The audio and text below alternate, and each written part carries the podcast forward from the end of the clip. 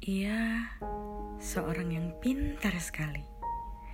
Tutur katanya, sikap perilakunya, postur tubuhnya, bahkan wajahnya. Ia begitu sempurna, setidaknya di mataku. Ia berhasil membuat indera penglihatanku begitu mencintainya. Kehadirannya menggetarkan duniaku yang begitu kecil. Egoku menginginkan kehadirannya secara utuh, tapi tidak dengan hatiku. Ia ragu.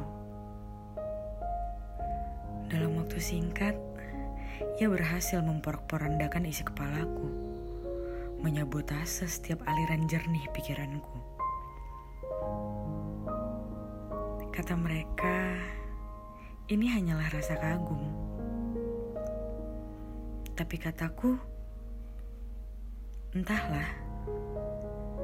Aku sedang tidak punya niat untuk memikirkan hal lain lagi. Karena ini saja sudah cukup menyita sebagian akal sehatku.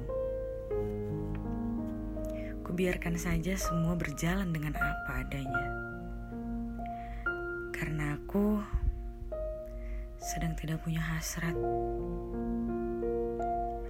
untuk memilih antara berhenti memikirkannya atau melanjutkan imajinasi liar ini.